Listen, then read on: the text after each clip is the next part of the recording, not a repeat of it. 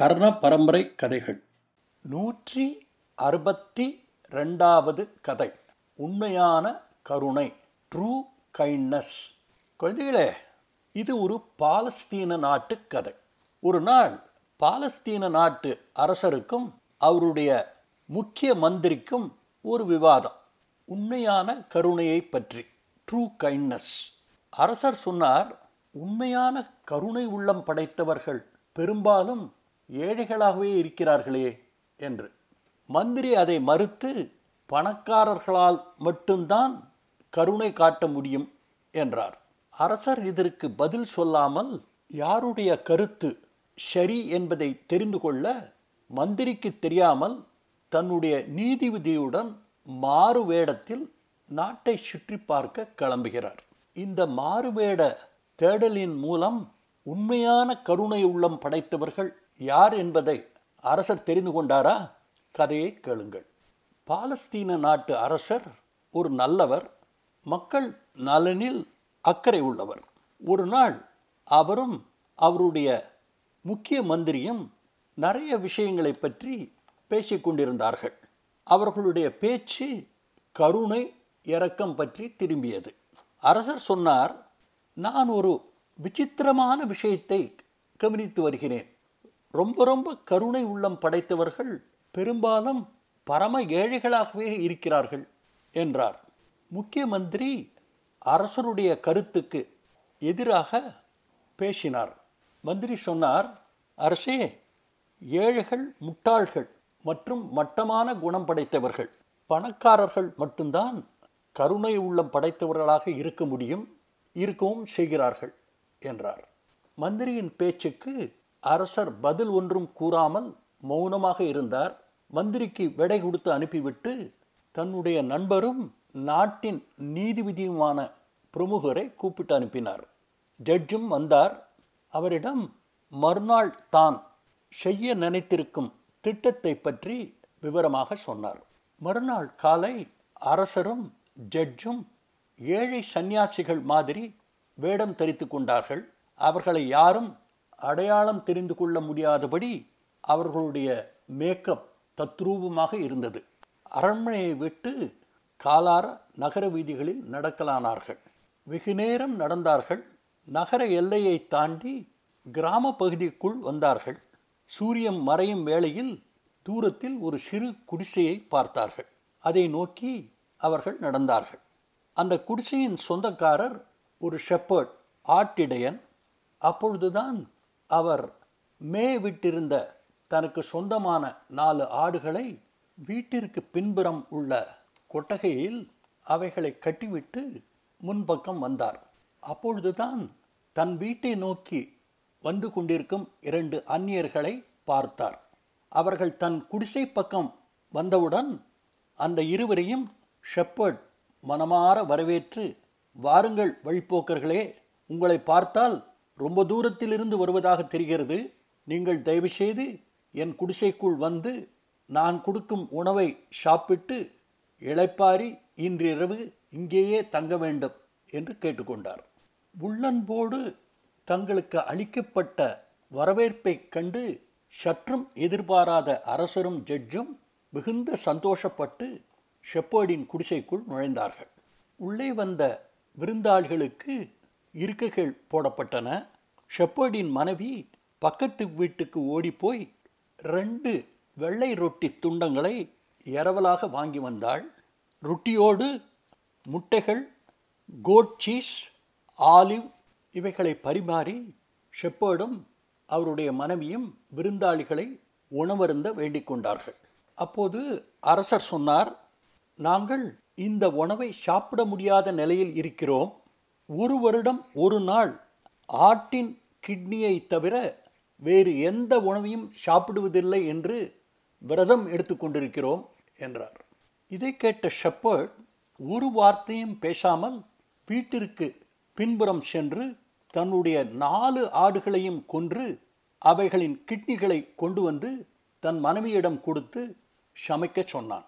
மனைவியும் அவைகளை சமையல் பண்ணி மறுபடி விருந்தாளிகள் முன் அதை கொண்டு வைத்தாள். தன் முன் வைக்கப்பட்ட உணவை பார்த்த அரசர் கடுகடுப்பான குரலில் நாங்கள் இன்னொரு விரதம் எடுத்துக்கொண்டிருக்கிறோம் எந்த உணவையும் ராத்திரி பனிரெண்டு மணிக்கு முன்னால் சாப்பிடுவதில்லை. அதனால் நாங்கள் இந்த சாப்பாட்டை எடுத்துக்கொண்டு வழியில் சாப்பிட்டு கொள்கிறோம் என்று எழுந்திருந்தார். ஷெப்பர்ட் அவர்களை கெஞ்சினார் ஐயா தயவுசெய்து இன்று இரவை இங்கேயே கழியுங்கள். இப்பொழுது நீங்கள் வெளியில் சென்றால் திருடர்களால் உங்களுக்கு ஆபத்து ஏற்படலாம். மேலும் இந்த இருட்டில் நீங்கள் வழி தவறலாம். அதனால் தயவுசெய்து இங்கே தங்குங்கள் என்று மிகுந்த பணிவோடும் பரிவோடும் கேட்டுக்கொண்டார். அரசர் ஷெப்பர்டின் பேச்சை கேட்பதாக இல்லை. அவரும் ஜட்ஜும் அவர் வீட்டை விட்டு நன்றி கூட சொல்லாமல் கிளம்பினார்கள். கொஞ்ச தூரம் நடந்த பிறகு அரசர் ஜட்ஜை பார்த்து நாம் இப்போ பிரதம மந்திரி வீட்டிற்கு போகிறோம். எனக்கு பிறகு நாட்டிலேயே அவர்தானே பெரிய பணக்காரர்? அங்கே நமக்கு எப்படிப்பட்ட உபச்சாரம் கிடைக்கிறது என்பதை பார்க்க வேண்டாமா? என்றார். இருவரும் பிரதம மந்திரி வீட்டு பக்கம் வந்தார்கள். அங்கே ஒரு கோலாகலமான பார்ட்டி நடந்து கொண்டிருந்தது.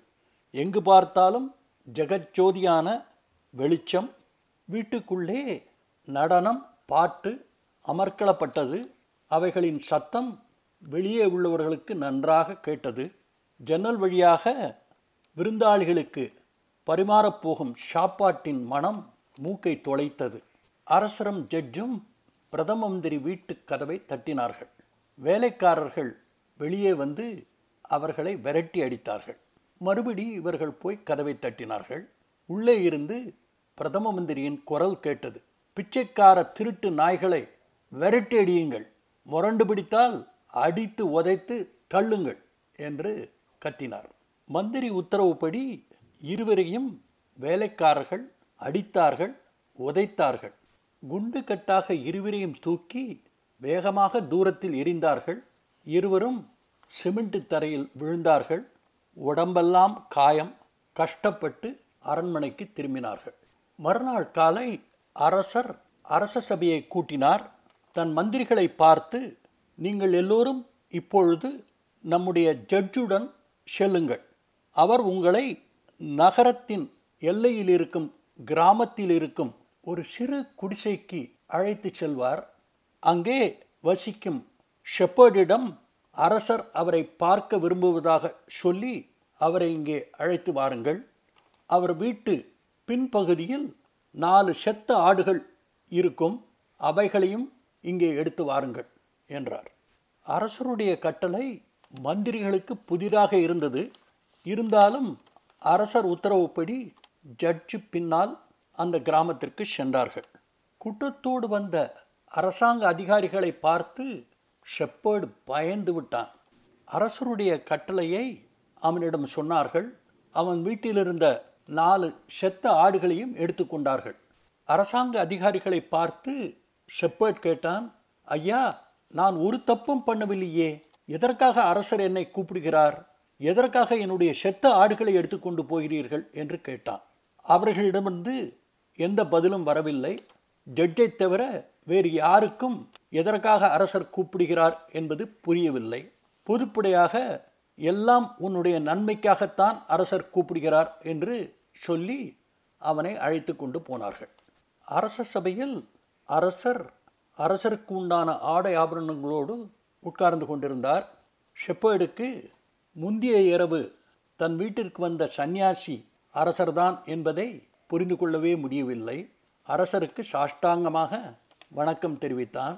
அரசர் ஷெப்பர்டை அன்புடன் வரவேற்று மந்திரிகள் உட்காரும் பகுதியில் ஒரு ஆசனத்தை போடச் சொல்லி அதில் அந்த ஷெப்பர்டை உட்கார சொன்னார். ஒரு ஏழை ஷெப்பர்டுக்கு அரசர் கொடுக்கும் மரியாதையை பார்த்து அங்குள்ள எல்லோரும் ஆச்சரியப்பட்டார்கள். அரசர் சபையோரை பார்த்து சொன்னார் என்னுடைய சமீபத்திய காரியங்களை பார்த்து நீங்கள் குழம்பி போயிருப்பீர்கள் என்பது எனக்கு தெரியும். உங்களுக்குள் நிறைய கேள்விகள் இருக்கும். அவைகளுக்கான விடையை இப்பொழுது நான் உங்களுக்கு சொல்கிறேன்.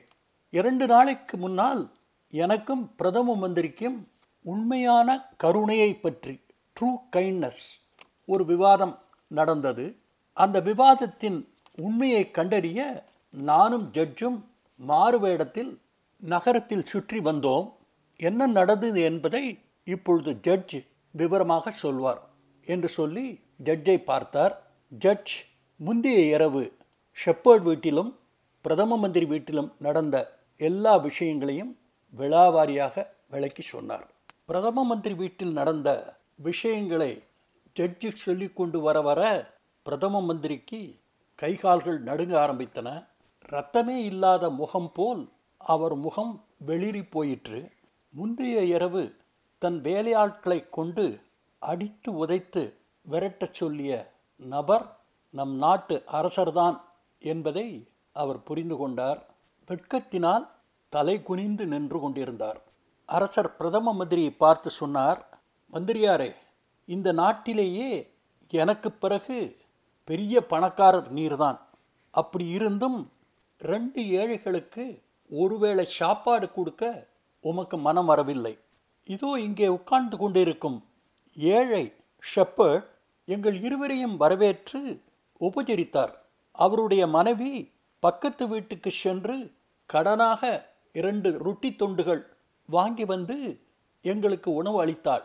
எங்களுடைய விதண்டாவாத வேண்டுகோளுக்காக அவர்களுடைய குடும்பத்திற்கு வருமானம் கொடுத்து கொண்டிருக்கும்.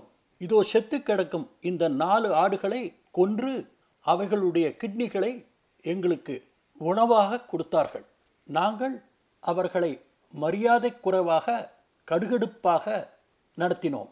நன்றி என்று ஒரு வார்த்தை கூட சொல்லாத எங்களின் நலனில் அக்கறை கொண்டு இரவில் எங்களை போக வேண்டாம் என்று தடுத்து அங்கேயே தங்கும்படி கெஞ்சினார்கள்.